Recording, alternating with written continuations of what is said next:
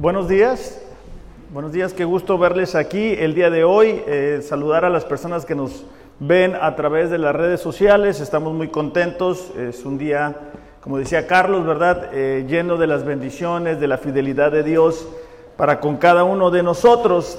Y el día de hoy vamos a continuar con nuestro estudio de la carta que Pablo les escribe a la iglesia en Éfeso, así que si traemos nuestra Biblia física, nos vamos a ir a el capítulo número 5, versículo 15. Vamos a estar estudiando el día de hoy del versículo 15 al 17.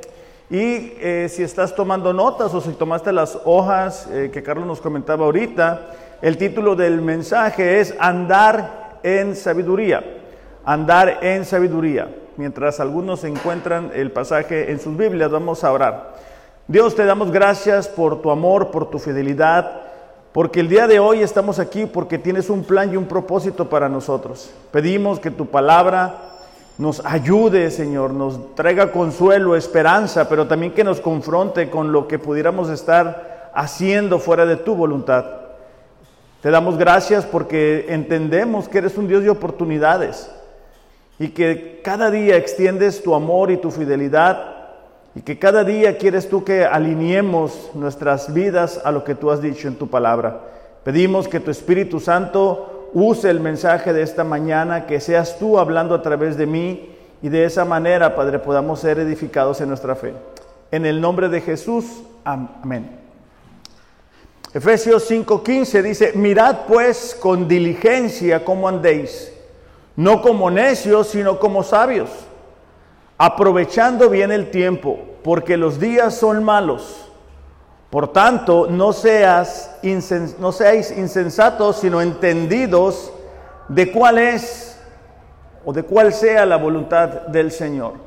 Hemos dicho que la carta de Pablo a los Efesios tiene dos partes muy, muy marcadas. Los primeros tres capítulos, Pablo nos ha dicho con toda claridad eh, lo que somos ahora que estamos en Cristo. De hecho, eh, les invito a que durante la semana puedan leer esta carta completa y subrayar en cuántas ocasiones Pablo hace la mención de los que están en Cristo. Y debido a que estamos en Cristo, Pablo nos ha dicho que hemos sido bendecidos con toda bendición espiritual, que hemos sido redimidos por la sangre de Cristo, que, que ya no somos lo que antes éramos. Eso ha sido durante los tres primeros capítulos. Pero a partir del capítulo 4, Pablo ha hecho mención de una palabra que es andar. Y el andar que Pablo está diciendo o mencionando es la conducta diaria del creyente. Pablo está queriendo llevar a estos efesios a que debido a la nueva posición que, que tienen en Cristo, ellos puedan alinear su vida conforme a las nuevas verdades. Tristemente, ¿verdad? Ah, hay personas que dicen que son creyentes, pero no se comportan como tal. Y estas líneas, estos mensajes que hemos tenido nos ayudan a nosotros a reflexionar, examinar nuestra conducta y ver si es que estamos viviendo como creyentes. La palabra sabiduría o la palabra sabia es una persona que tiene la capacidad de discernir lo que le conviene, beneficia o perjudica. Es decir, si nosotros vamos a andar o vivir en sabiduría, vamos a ser personas que tenemos la capacidad de discernir lo que nos conviene, lo que nos beneficia, pero también aquello que nos perjudica. Año tras año comenzamos con la esperanza y decimos, este es mi año. Este año voy a leer la Biblia en un año, este año voy a crecer espiritualmente, este año voy a dejar de decir mentiras, este año voy a dejar de este pecado, este año me voy a comprometer, este año mi matrimonio va a ser diferente. El problema es que seguimos haciendo lo mismo y esperamos tener diferentes resultados haciendo lo mismo. Y eso no es posible.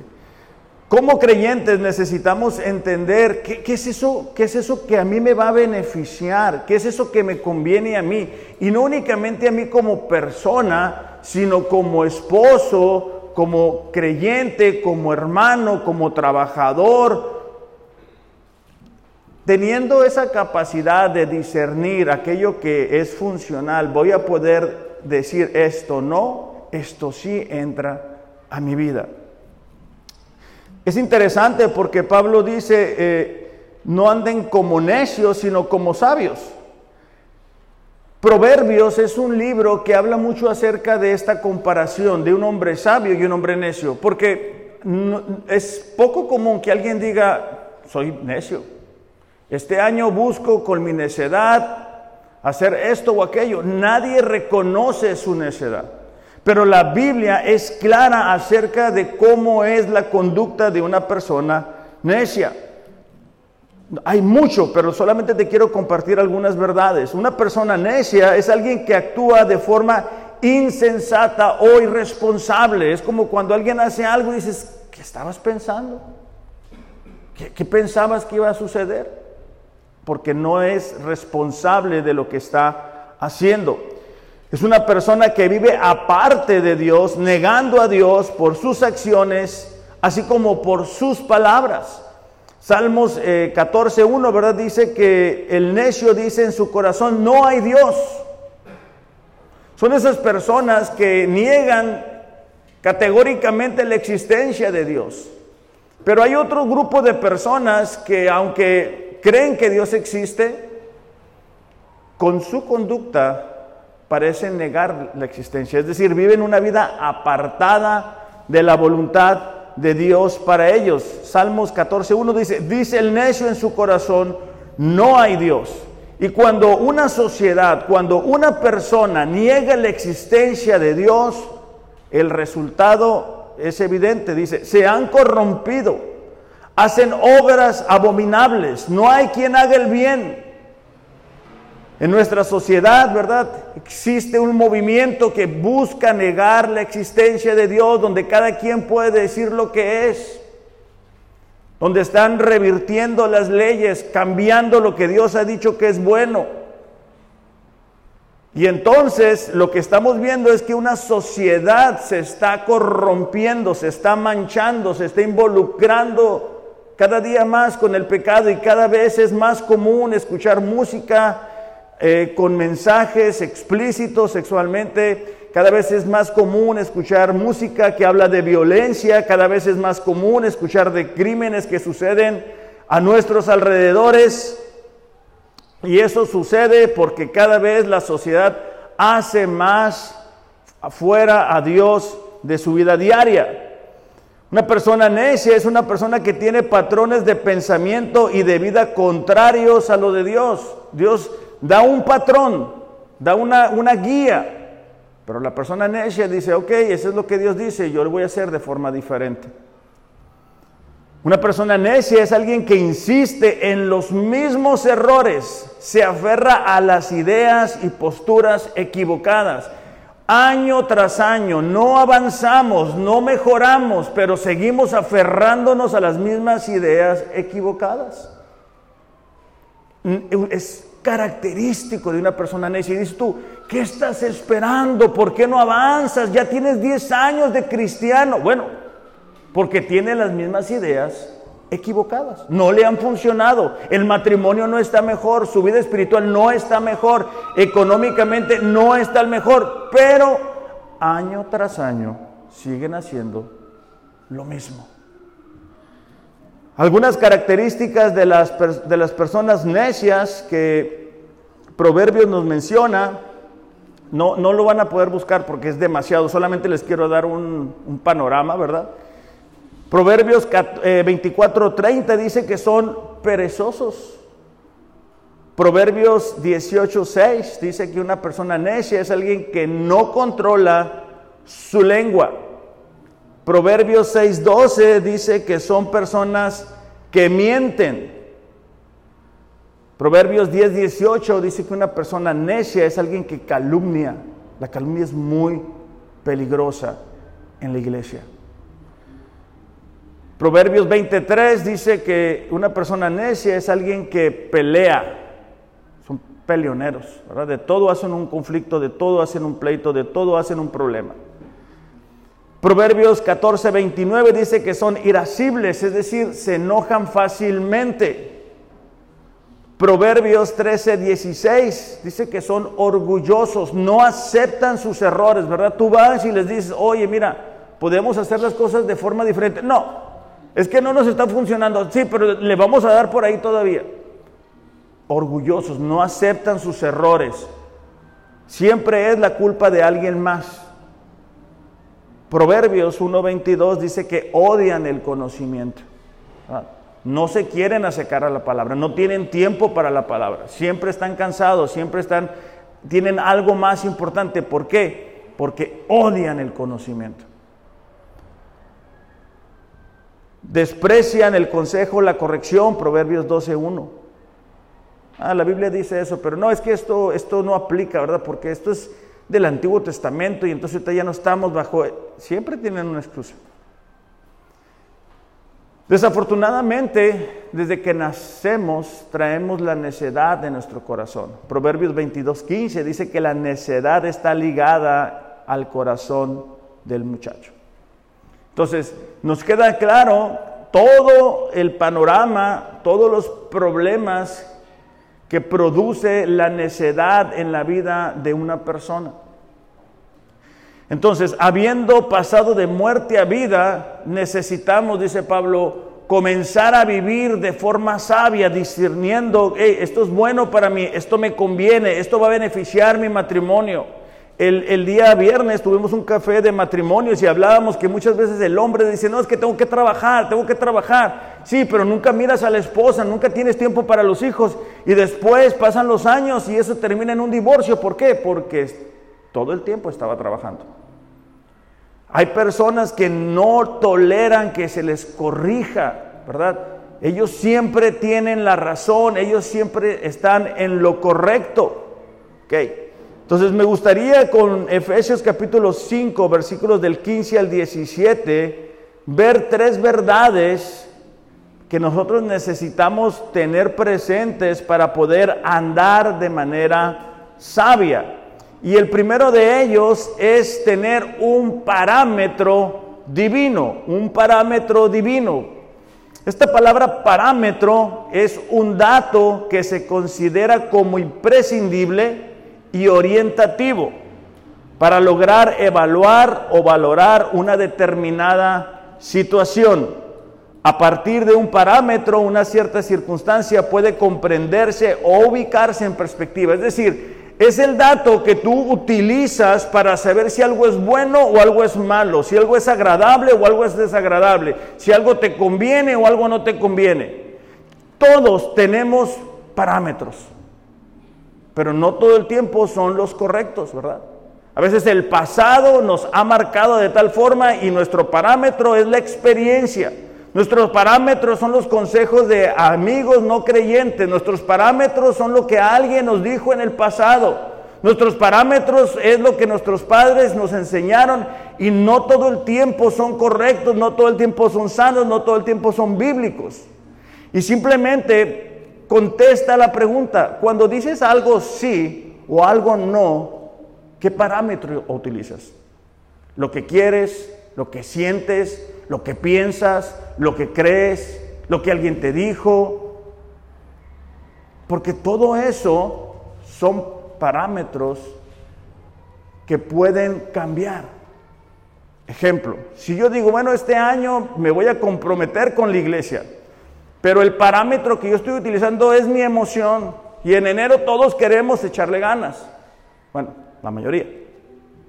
Pero ya para febrero, marzo, ya no tengo tantas ganas. Y entonces digo, bueno, ya no me quiero realmente comprometer. Ese es el problema de utilizar un parámetro equivocado. Hay personas que se acercan a Dios únicamente por interés. Quieren únicamente la bendición de parte de Dios. Y entonces se arregla el problema, se arregla la situación, se arregla la dificultad y entonces ¿qué? Nos alejamos de Dios. Y somos creyentes o supuestos creyentes de temporada únicamente. Entonces, un parámetro, hemos dicho que es algo que nos ayuda a determinar lo que es verdad, lo que es mentira, lo que es correcto y lo que es incorrecto. Efesios 5:15 dice, mirad pues con diligencia. Esa palabra mirad es la palabra observar, tener cuidado, vigilar cuidadosamente, fijarse, observar detenidamente. Entonces Pablo está diciendo, observa, ten cuidado, vigila cómo estás viviendo. Luego continúa la palabra diligencia y la palabra diligencia es cuidado preciso y exacto, es detenerse, examinar, investigar algo con esmero, alerta, solicitud.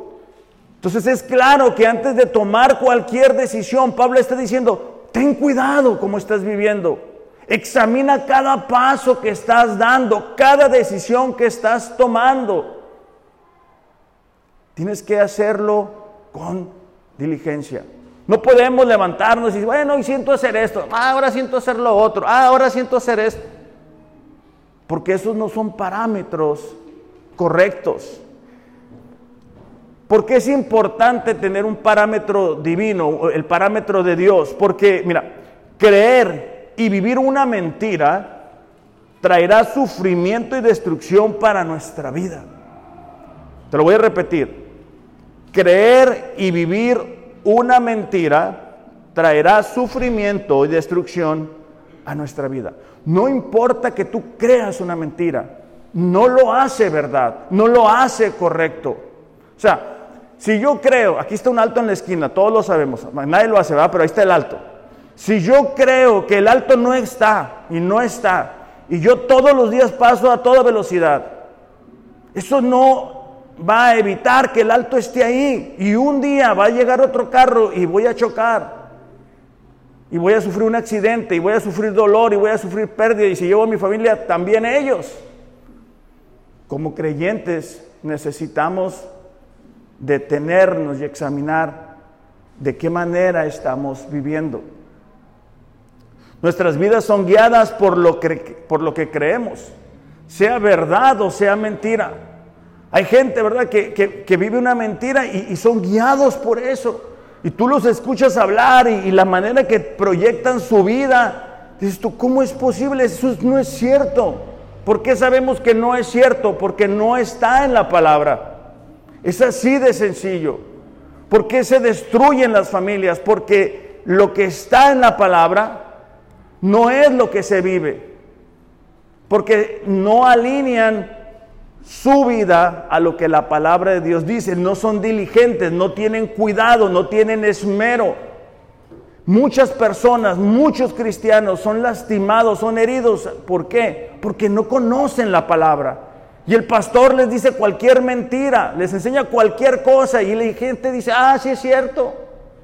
Por eso es que yo les digo, traigan su Biblia, subrayen su Biblia, lean su Biblia para que ustedes sean conscientes de que lo que estamos diciendo es lo que dice Dios. Proverbios 14, 12 dice, delante de cada persona hay un camino, fíjate la siguiente parte, que parece correcto, pero termina en muerte. Parece correcto, parece fácil, parece sencillo, Parece que vamos a poder tener lo mejor de los dos mundos, ¿verdad? pecando y bien con Dios, pero no es correcto. Tarde que temprano termina en muerte, tarde que temprano termina en destrucción. El problema que es como seres humanos cuidamos mucho lo que la gente ve, como si Dios no supiera lo que hacemos cuando nadie nos ve. Proverbios capítulo 3, versículo 5. Proverbios 3, 5. Dice así, confía en el Señor con todo tu corazón. Ahorita estábamos cantando y estábamos declarándole nuestro amor a Dios. Pero ¿realmente estaremos confiando en Él? O sea, realmente estaremos viviendo de acuerdo a lo que la palabra de Dios dice.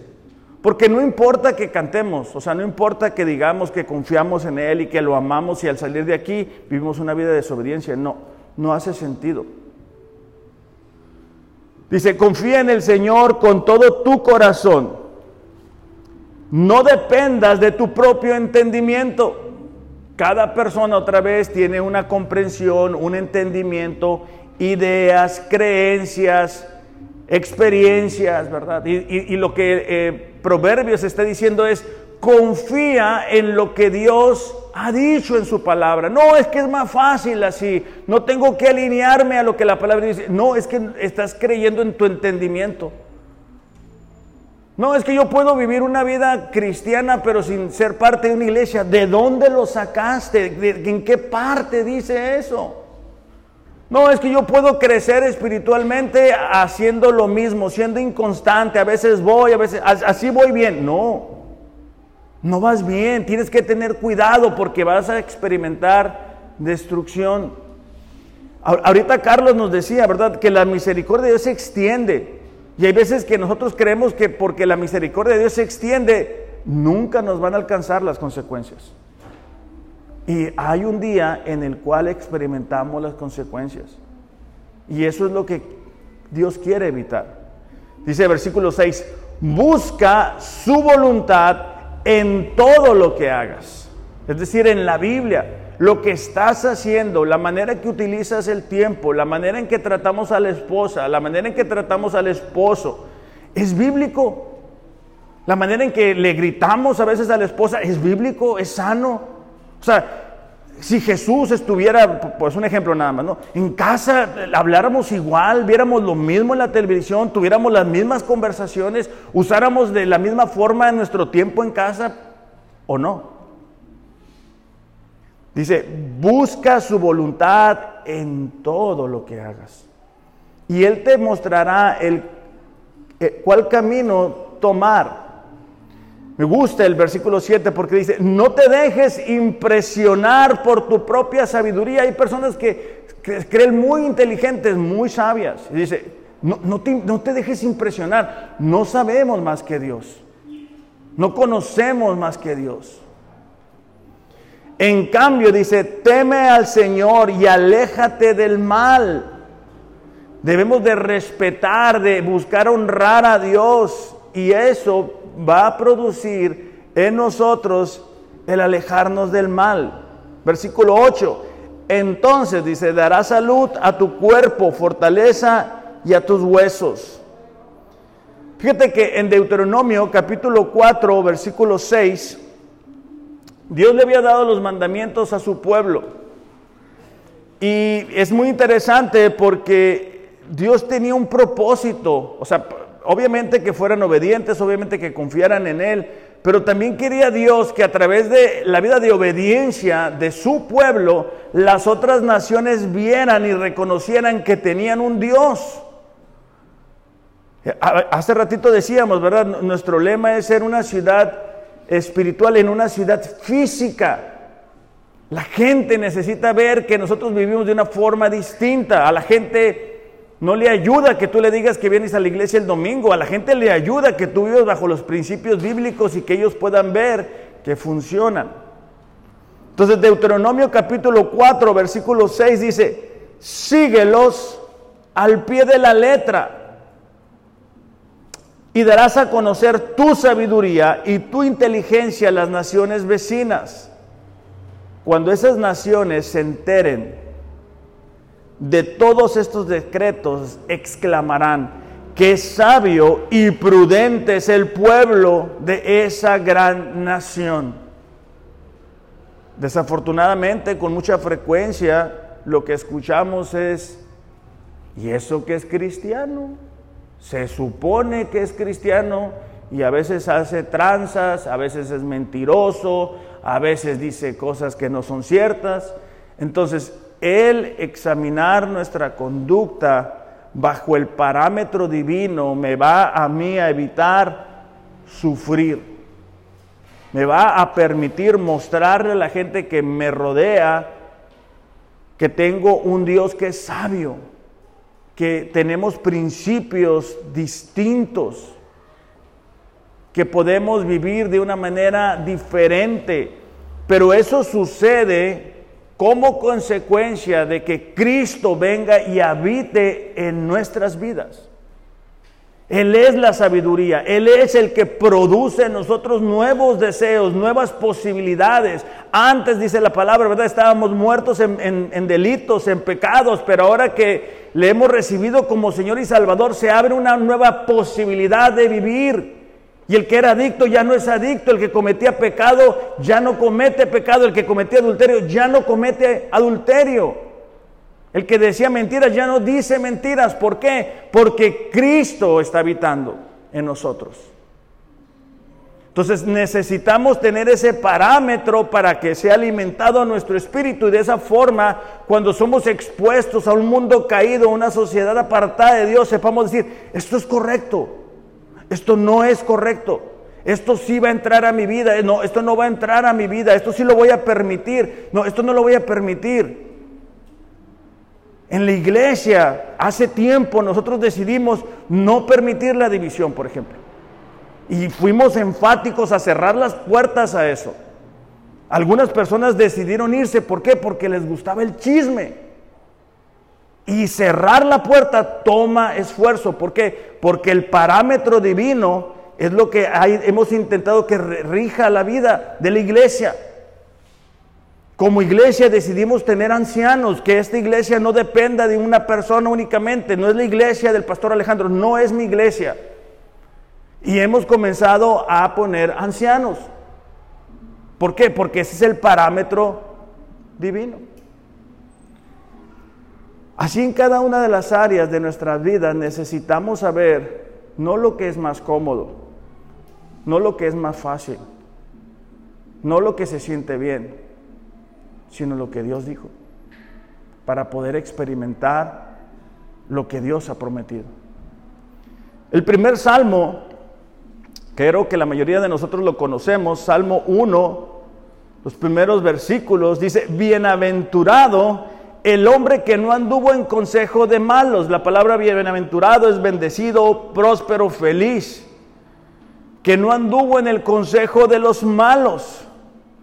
E-, ese consejo de los malos son valores, convicciones, criterios. Todos los días, una vez más, estamos expuestos a eso, a que las personas que no conocen a Dios, que te transmiten sus valores, te transmiten sus creencias, te transmiten sus prioridades. Y es tanta la presión que muchos creyentes se van en la corriente para no tener problemas, para que sea más fácil, para caerle bien a todo mundo. Y también porque la carne desea eso, entonces Salmo dice, bienaventurado es feliz aquella persona que no anduvo en el consejo de la gente que no conoce a Dios. Cuando uno tiene madurez espiritual, uno lo que aprende a decir es, no gracias. No, es que todos en el trabajo se van a ir a tomar. No, gracias. No, es que en la oficina todo mundo se mete con todo mundo, no pasa nada. No, gracias. No, es que en la escuela todo mundo ya tiene relaciones sexuales, ya no, ya no hay que esperarse a casarse. Eso era antes. No, gracias. Por eso es que al empezar la reunión empezamos con oración, pidiéndole a Dios por cada una de estas áreas. Dice, ni anduvo en camino de pecadores, es decir, la conducta. Cuando hay madurez espiritual, no nos vemos influenciados por esas tendencias pecaminosas. No es que seamos perfectos, es que el Espíritu que levantó a Cristo de entre los muertos es el que habita en nosotros y nos habilita para vivir de una forma diferente. El problema es que muchas veces no logramos superar las tentaciones porque no tenemos tiempo para Dios, porque no podemos leer la Biblia, porque no podemos orar según nosotros. Y entonces somos débiles espiritualmente y somos expuestos a tentaciones, a ideas, criterios y somos movidos. Hay, hay, que aprender, iglesia, a tener esa madurez, a decir, ¿sabes qué? No es, si, está en la plataforma, porque a mí me ha tocado, ahora que le, pones en las plataformas digitales y, ah, esto es la tendencia, eh, esto es lo que está más visto. Y, y tú lo ves y esto, eso es puro cochinero, eso no lo puedo aceptar yo. Estaba mirando una, una boda supuestamente cristiana, me la enseñó mi esposa, y bueno, yo no entiendo cómo es que eso es cristiano. Cuando cantan las canciones seculares, el novio y la novia bailan. O sea, yo no sé cómo van a una iglesia, son servidores dentro de una iglesia y se saben las letras de todas esas canciones y las bailan arriba de una bocina, tomando, bailando, festejando. Dices tú, ¿qué tienen de cristianos? ¿Dónde está Cristo en medio de todo eso? Entonces, el escritor de Salmos dice, es bienaventurado el hombre que, que, no anduvo en consejos, es decir, que no escucha, pero que tampoco empieza a actuar, porque cuando tú escuchas la sociedad que no conoce a Dios, cuando tú escuchas el consejo que va en contra del principio bíblico, tarde que temprano va a afectar tu conducta. Tarde que temprano se te va a hacer fácil violar los principios bíblicos. Todos, todos los que hemos sido redimidos por la sangre de Cristo teníamos un pasado. Y cuando uno es sabio, uno evita exponerse a las tentaciones que antes nos hicieran caer. Entonces, no estuvo en camino de pecadores ni en silla de escarnecedores se ha sentado. Un escarnecedor son aquellas personas que se burlan de Dios. Versículo 2, sino que en la ley del Señor está su delicia y en su ley medita de día y de noche. Es decir, no es únicamente evitar conversaciones, compañías de gente que no son creyentes. O sea, no es únicamente, ah, me voy a alejar de todos, ¿verdad? Porque todo el mundo es no cristiano, me voy a alejar de todos. No, no es únicamente eso, porque con la carne tenemos suficiente. Dice, sino que en la ley del Señor está su delicia y en su ley medita de día y de noche, es decir, leemos la palabra y estamos meditando en ella. ¿Por qué dice eso? ¿Cómo dice esto? Me voy a memorizar un versículo para que cuando llegue la circunstancia yo sepa cómo conducirme. Dice versículo 3, será como árbol plantado junto a corrientes de aguas, es decir, hay un crecimiento espiritual. Por eso lo hemos dicho antes, no es normal que un creyente que dice que nació hace 10 años esté en el mismo lugar. No es normal. No puedes tú poner una semilla de la planta que tú quieres y pase 5 años y digas, no, mira, pero ahí está la semilla donde... No, no es normal. Lo que sí puede ser es que la semilla nunca haya sido plantada. Dice que da su fruto y su hoja no cae. Es decir, e, el fruto en la vida del creyente es el resultado del proceso de madurez. Es exponernos a la palabra, es exponernos a la oración, es cuando nos venimos a los grupos, ¿verdad? Y, ah, mira, yo estoy batallando con esto, tú estás batallando con esto, y nos edificamos unos a otros. Dice, su hoja no cae y todo lo que hace prospera.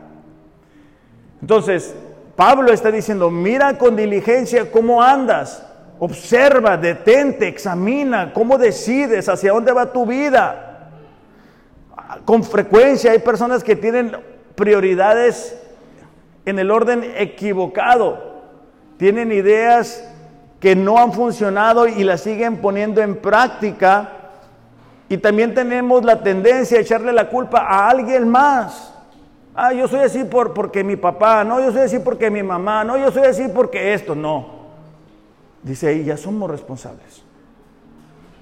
Número dos, dice, aprovechando el tiempo, Efesios 5, 16, dice, aprovechando bien el tiempo porque los días son malos. Esta palabra tiempo es, no, es la palabra cronos como el tiempo de, de un reloj, sino se refiere a una temporada específica de duración determinada. En nuestro caso, son los años que constituyen de la vida como creyentes, esa temporada, esa etapa. Entonces Pablo lo que está diciendo es, aprovecha esta temporada, aprovecha los años de creyentes, sácale el mayor provecho, avanza, crece, prospera espiritualmente. Hay gente, otra vez, que aceptaron a Jesús en sus corazones y avanzan muy rápido. Tú los ves entusiasmados en el primer amor y avanzan y avanzan y avanzan. Están que aprovechando bien el tiempo.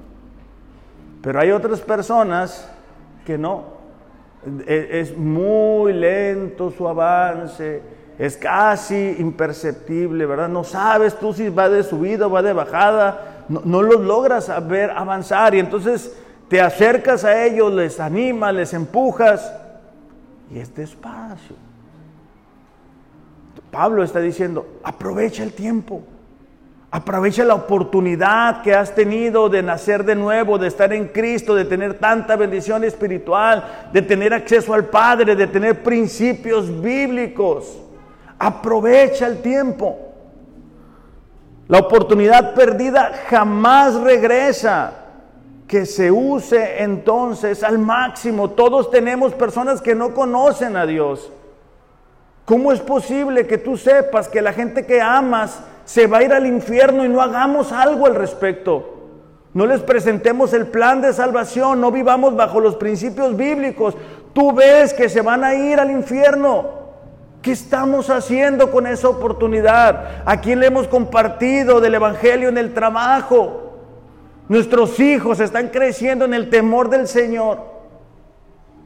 Nuestros matrimonios están funcionando bajo los principios bíblicos. Estamos aprovechando el tiempo. O nuestros matrimonios son como de aquellas personas que no conocen a Dios. ¿Verdad? O nuestras vidas son como aquellas que no conocen a Dios. Y es imperceptible, ¿verdad? Si, nos miramos, ¿verdad? Al salir de estas cuatro paredes y nos vemos afuera, a lo mejor nadie reconoce que somos creyentes. ¿Será ese el caso? O sea, la gente a tu alrededor te podrá identificar como un cristiano, como un creyente, sin que les digas que vienes aquí el domingo, sin que subas cosas a Facebook. ¿O no? Porque eso es lo que Pablo está diciendo. Debemos de mantenernos alerta, reflexionar. Un ejemplo de esto es cuántos de nosotros recordamos los errores que cometimos y que solo provocaron pérdida. Todos podemos recordar y decir, y me acuerdo cuando me equivoqué en esto. Pero el problema no es que nos hayamos equivocado en el pasado. El problema es de que seguimos repitiendo los mismos errores. Nuestros hijos crecen. Nuestra relación con la esposa cada vez está peor. ¿Por qué? Porque no estamos aprovechando los recursos que tenemos en Cristo. Y entonces no hay diferencia entre los que son creyentes, en los que han recibido el regalo de salvación. Fíjate, pensé para poner este pasaje, pero creo que pues está en la Biblia, hay que usarlo. Segunda de Pedro, capítulo 2, versículo 20.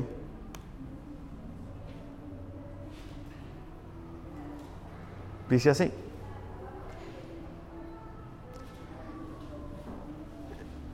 Ciertamente, si habiéndose ellos escapados de las contaminaciones del mundo por el conocimiento del Señor y Salvador Jesucristo, enredándose otra vez en ellos, en ellas, perdón, son vencidos, su postrer estado viene a ser peor que el primero. Versículo 21. Porque mejor les hubiera sido no haber conocido el camino de la justicia que después de haberlo conocido volverse atrás del santo mandamiento que les fue dado. Versículo 22. Pero les ha acontecido lo del verdadero proverbio. El perro vuelve a su vómito y la puerca lavada a revolcarse en el cielo. Está fuerte, ¿verdad? Dice, hey, así como el perro vuelve a su vómito, la gente que sabe lo que tiene que hacer, que sabe el dolor y el sufrimiento que ha provocado el pecado en sus vidas y vuelve a Él, esperando resultado distinto. Necesitamos, iglesia, aprovechar el tiempo. Tenemos muchos recursos para que podamos crecer. Tenemos el plan de lectura, tenemos el grupo de hombres, tenemos la búsqueda de Dios, tenemos el curso los miércoles. tenemos la disposición y el deseo de ayudarles a crecer, de, disipularles. Pero lo hemos dicho antes, aquí nadie es el Espíritu Santo. Por eso es que algunas personas avanzan y otras personas están dando la vuelta nada más a la manzana. Y, lo comentaba esto con, con una persona en la semana. Hay veces que creemos que la unidad es estar en un mismo lugar. Ah, mira, aquí estamos unidos. No, aquí estamos juntos, pero no estamos unidos. O creemos que la unidad es, bueno, yo no tengo pleito con nadie, ¿verdad? Yo no me meto con nadie, yo no digo chismes de nadie, entonces estamos unidos. Tampoco es eso. Ayuda, pero no es. Estar unidos es ir en la misma dirección, ir, ir juntos. Entonces a veces lo que nos pasa es que empezamos un material con los hombres o con las mujeres y empezamos, ahí estamos todos juntos, ¿verdad? En en la ¿cómo se dice? En la meta, ¿sí se dice meta para cuando van a arrancar una carrera? En la meta, ahí estamos todos. Pero la semana 1, vamos, la semana 2, unos empiezan a quedar atrás, la semana 3, otros se quedan atrás, la semana 7, 8, ya están bien lejos de nosotros. Y entonces volvemos a comenzar otro material y ahí estamos otra vez todos juntos en la meta para arrancar, semana 1, semana 2, y así es constantemente. Entonces Pablo nos está invitando aquí a aprovechar el tiempo, aprovechar la oportunidad que se nos compró a través de la sangre de Cristo. La Biblia es clara, no se nos compró para estar perdidos, para continuar en pecado, para estar distraídos, para, que no nos importe estar en otras cosas, con otras prioridades. No se nos compró a precio de sangre para traer el teléfono más nuevo, para traer el carro más nuevo, para traer la mejor ropa, para tener una casa más grande. No vas a rendir cuentas de eso cuando llegues allá. Se nos van a pedir cuentas de lo que hicimos con la vida que se nos compró a través de la sangre de Cristo. Las oportunidades que tuvimos de ayudar, las oportunidades que tuvimos para servir a los hermanos, para mostrar el amor, para mostrar misericordia, para mostrar perdón para expresar la gracia. E, eso es lo importante para la vida de un creyente. Allá no vamos a poder llegar. El otro estaba mirando una persona que dice que es atea, ¿no? Y dice, no, yo cuando llegue allá, porque él piensa que va a llegar ahí y lo van a estar esperando en el cielo. Tengo muchas cosas que reclamarle a Dios. ¿En serio? Dije, no tiene idea de lo que está diciendo, no conoce a Dios. Él piensa que Dios, ¿verdad?, va a estar ahí esperando escuchar sus reclamos y avergonzado porque no es la vida como él piensa. Tristemente muchas veces cristianos tienen un conocimiento de Dios tan pequeño. Y para tú hacer a Dios tan pequeño, tú tienes que hacerte muy grande. Por eso es que al principio te decía que una característica de una persona necia es alguien que es orgulloso. Escuchan mensajes, escuchan prédicas, pero no les hace nada, no los cambia, porque siguen creyendo, yo puedo vivir mi vida igual, no pasa nada. No necesito orar, no necesito leer la Biblia, no necesito levantar las manos, no necesito humillarme delante de Dios, no necesito eso. ¿Sabes qué pasa? No aprovechamos el tiempo. Y el tiempo es un recurso no renovable. Un tiempo de crisis en la nación de Israel, uno, uno de tantos tiempos.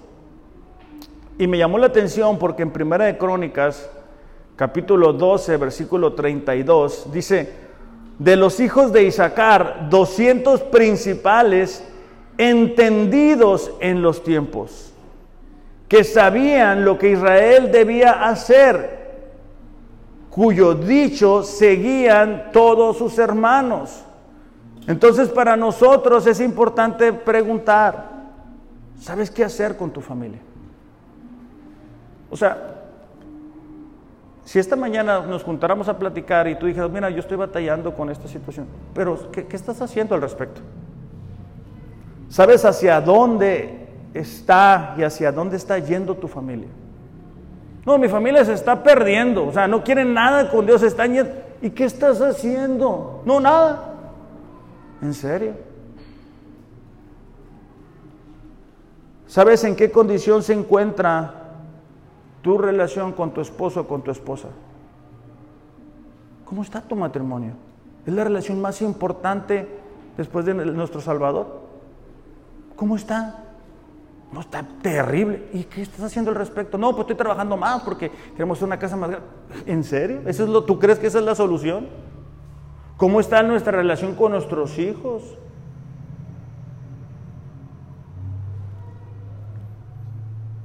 ¿Sabes qué calidad de cristianismo estás viviendo? Y aún más, ¿sabes si eres cristiano? O sea, ¿Has dado frutos de arrepentimiento? O sea, ¿realmente ha habido un parteaguas en tu vida? Porque al principio decía yo esto, todos, todos tenemos pasados que nos avergüenzan, que decimos, me equivoqué. Y aún así, ¿verdad? Dios nos perdonó. Pero hay un parteaguas, hay un estar en Cristo que tiene que marcar una diferencia. Entonces eso es aprovechar el tiempo.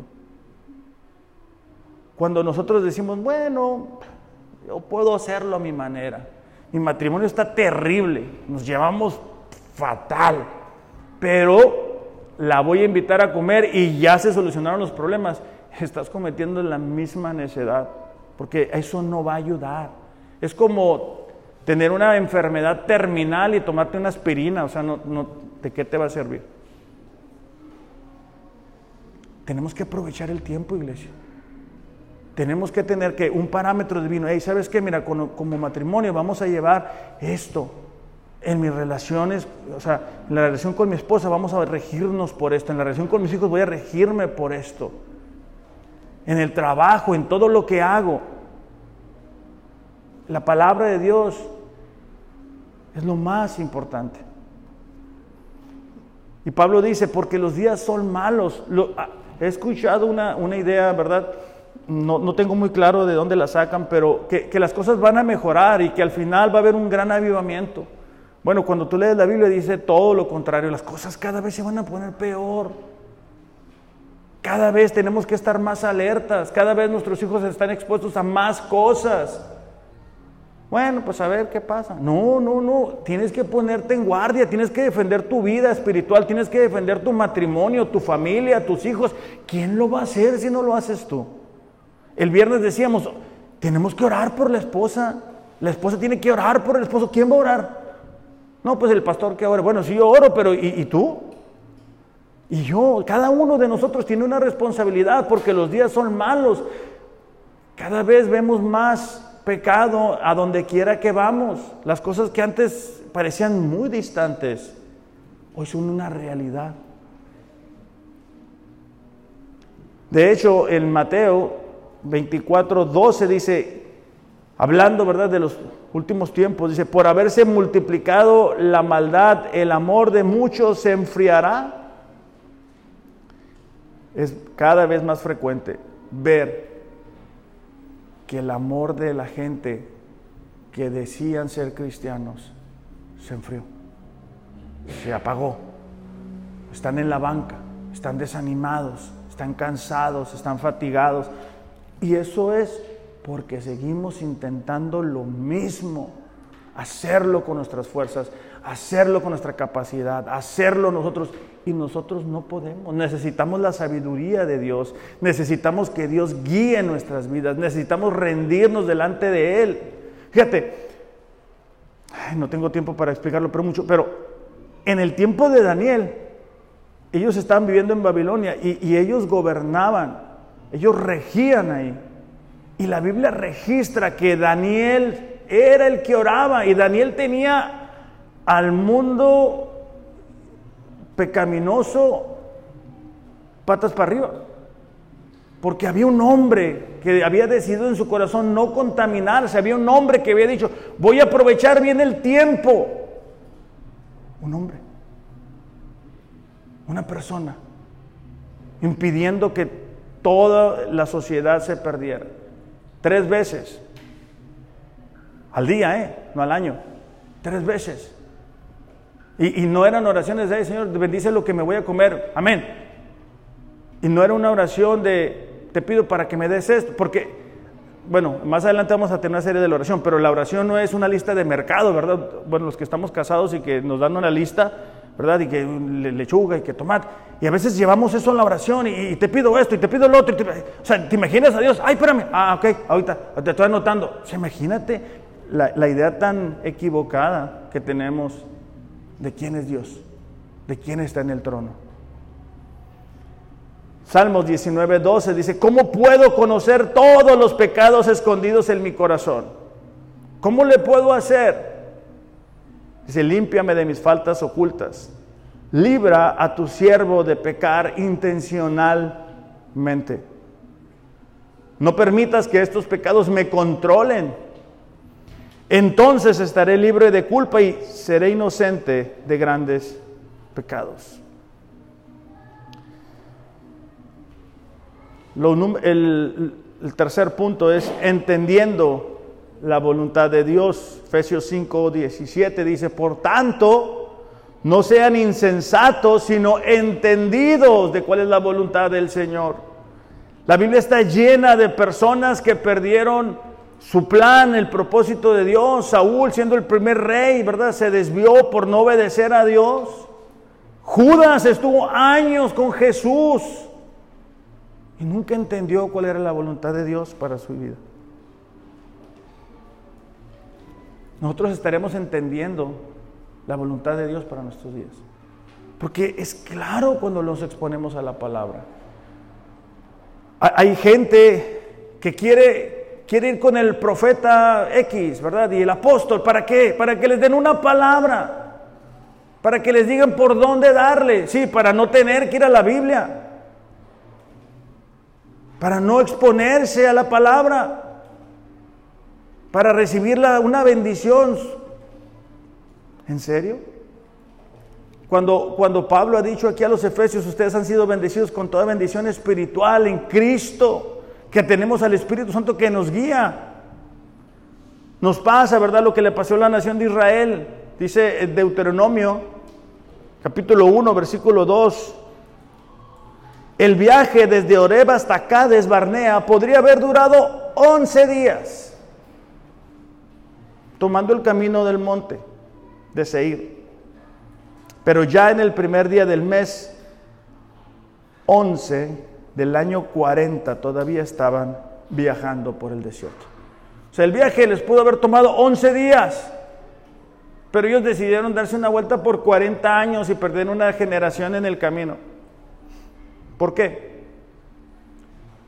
Porque no conocían la voluntad de Dios. Entonces ellos miraban situaciones difíciles, ellos miraban circunstancias, ellos miraban pruebas y se quejaban, murmuraban y se alejaban. Y volvían a empezar y, miraban circunstancias y se alejaban. Y venía el juicio de Dios, pedían perdón y se acercaban y luego se alejaban. Y así estaban en ese ciclo. Muchos cristianos, ¿verdad? no logran experimentar de la voluntad de Dios, está cerca de ellos. Más abres este libro y ahí lo vas a mirar. Es fácil. El rey este, Salomón es un claro ejemplo de lo que sucede cuando una persona no quiere la voluntad de Dios para su vida. ¿verdad? Dios había dicho claramente, no buscar mujeres de otras naciones. Pero bueno, él decidió hacer su voluntad. En Primera de Reyes 11.1 dice, ahora bien, el rey Salomón amó a muchas mujeres extranjeras. Vamos a brincarnos al versículo 2. El Señor había instruido claramente a los israelitas cuando les dijo, no se casen con ellas, porque les desviarán el corazón hacia sus dioses. Claramente dice ahí. Sin embargo, Salomón se empecinó en amarlas. Versículo 3. Tuvo 700 esposas de cuna real, 300 concubinas. Estamos hablando de mil, mil mujeres, mil suegras. Eh, eso sí, en efecto, dice, ellas apartaron su corazón del Señor. ¿Por qué? Porque Dios había dicho, me van a apartar. Como muchas veces nos dice a nosotros, no te acerques a la lumbre, no te acerques al pecado, comprométete, lee la Biblia, ora. ¿Tú crees que nosotros cada domingo que te invitamos a los grupos, que te invitamos a leer la Biblia, que te invitamos a orar, que te invitamos a formar parte, que te invitamos a los cursos para que conozcas lo que creemos como iglesia? Lo hacemos porque te amamos, porque no queremos que al rato vengas como nos ha, nos ha tocado, ¿verdad? Con un matrimonio destruido. Ay, ahora sí tengo tiempo, pastor. Pues ahora sí puedo venir. Pues ya es tarde, ya, ya pasó tiempo, ya hubo destrucción, ya hubo dolor, no hay necesidad de eso. Ya tengo tiempo. Pues sí, Dios te va a perdonar, pero ahora vas a empezar desde más atrás. Entonces Pablo está diciéndole a los efesios, hey, no vivan como necios, vivan bajo un parámetro divino, aprovechen el tiempo, aprovechen la oportunidad que se les ha comprado por la sangre de Cristo. Experimenten de la voluntad de Dios. Vivan conforme a lo que Dios les ha dicho. No, es que yo estoy viviendo a las circunstancias, ¿verdad? Eh, no, es que eso me da miedo y entonces no doy esos pasos. Lo hemos dicho antes, la voluntad de Dios es de que todos sirvamos. De todos deberíamos estar sirviendo en la iglesia. Pero no todos avanzamos en esa dirección. Todos deberíamos de tener una relación con Dios diaria, apasionante, de decir, ¿sabes qué? Esto es lo más importante. O sea, si nos, si nos hay gente que, llega y te abraza, ¿verdad? Que, si nos abrazaran saliera Jesús de nosotros. Pero a veces sale amargura, celos, miedo, inseguridad, doctrinas que miramos en la televisión. ¿Por qué? Porque vivimos por pensamientos, por ideas, por lo que alguien dijo, por lo que me enseñaron. Ahí dijo el pastor no sé qué. Entonces eso es. Romanos 12.2 dice esto. No imiten las conductas ni las costumbres de este mundo. Más bien, dejen que Dios los transforme en personas nuevas. Ariel, ¿puedes pasar por favor? Al cambiarles la manera de pensar. Entonces, dice, aprenderán a conocer la voluntad de Dios para ustedes, la cual es buena, agradable y perfecta. Cuando nosotros nos acercamos a Dios, Dios nos empieza a cambiar. La reina Valera dice, no os conforméis. Y esa palabra conforméis es algo que sucede de, afuera hacia adentro. Es como cuando la mujer pone eh, un pastel en el molde, ¿verdad? La sociedad del mundo te va a querer conformar. Por eso es que ahorita, si tú dices, no, mira, yo creo en el formato bíblico de la familia, te quieren conformar, te, quieren meter dentro de su molde, dentro de sus ideas. Eso es lo que el mundo puede hacer. Pero dice Pablo, no se conformen a este siglo, sino sean transformados por medio de la renovación de vuestro entendimiento. La palabra transformar es lo que sucede de adentro hacia afuera. El mundo ataca de afuera hacia adentro. Dios nos transforma de adentro hacia afuera. O sea, cuando la palabra entra, la palabra entra hasta lo más profundo. Por eso es que a veces que algunos han dicho, uy, ya le dijeron al pastor lo que andaba haciendo. No, pues no, no. Es la palabra que entra hasta lo más profundo. Y cosas que, que nadie sabe que nosotros llevamos cargando, es como un dardo que entra hasta, hasta donde Nadie más puede entrar. Y cuando nosotros permitimos que eso suceda, Dios nos empieza a, cambiar, a transformar. Y cuando nosotros empezamos a cambiar y a ser transformados, podemos experimentar la voluntad de Dios que dice que es buena. Bueno es provechoso, útil, conveniente, favorable, saludable. Y yo sé que algunos dicen, no, mira, yo, yo me estoy dejando conformar, pero tengo muchos problemas. Estoy atravesando esta situación, estoy atravesando esta enfermedad. Dice Dios que eso es provechoso, es útil. Va a ayudarte a crecer en el carácter. La gente a tu alrededor va a poder ver a Cristo en ti. ¿Cómo enfrentamos las pruebas? El problema es de que muchas veces decimos, no, yo no quiero tener problemas, yo quiero vivir aquí fácil. Yo quiero que así como Abraham, ¿verdad? Que tengo muchos camellos, muchas ovejas, que la gente diga, mira qué grande es el Dios de esta persona. No funciona así. Entonces es buena, es agradable, es decir, es grato, es placentero, es feliz. ¿Por qué? Porque entre más débiles somos, la gracia de Dios es más manifiesta. Cuando Pablo oró a Dios, quítame este aguijón, y, Dios le dijo, no, bástate mi gracia, porque mi poder se perfecciona en tu debilidad. Entonces Pablo dijo, bueno, entonces en eso me gloriaré, porque cuando soy débil, entonces soy fuerte. Es decir, cuando nosotros decimos, Señor, no puedo con esto, la presencia de Dios es más manifiesta. ¿Por qué? Porque somos humildes. Porque decimos, Señor, no voy a poder. Pero cuando nosotros tenemos una actitud de indiferencia, nosotros decimos, ay, te estoy pensando en qué voy a ir a comer, tengo otras cosas en mente, ¿cómo se va a poder manifestar Dios en tu vida? También dice que es perfecta, es decir, no le hace falta nada, es completa, es ideal, está impecable. Ahora, ¿será que Dios tiene una voluntad así para unos y otra voluntad para otros? No, es que el corazón no logramos rendírselo. Y Dios en su gracia nos extiende nuevas misericordias todos los días. Iglesia, Dios quiere que vivamos como sabios, no como necios. Que tengamos parámetros, que sepamos decir esto no, esto sí, esto, esto sí es bueno para mi vida. Que aprovechemos bien el tiempo, que la gente puede decir, mira, yo lo conocí antes y, y era muy distinto. O yo la conocí antes y era muy diferente. Antes gritaba, golpeaba, pataleaba, mentía, chismeaba y ahora no. Mira, antes vivía de forma desordenada y ahora, mira, tú ves la voluntad de Dios cumpliéndose en ellos. Ves cómo Dios provee para ellos. Ves cómo Dios prospera para ellos. ¿Por qué? Porque tienen un andar de sabiduría.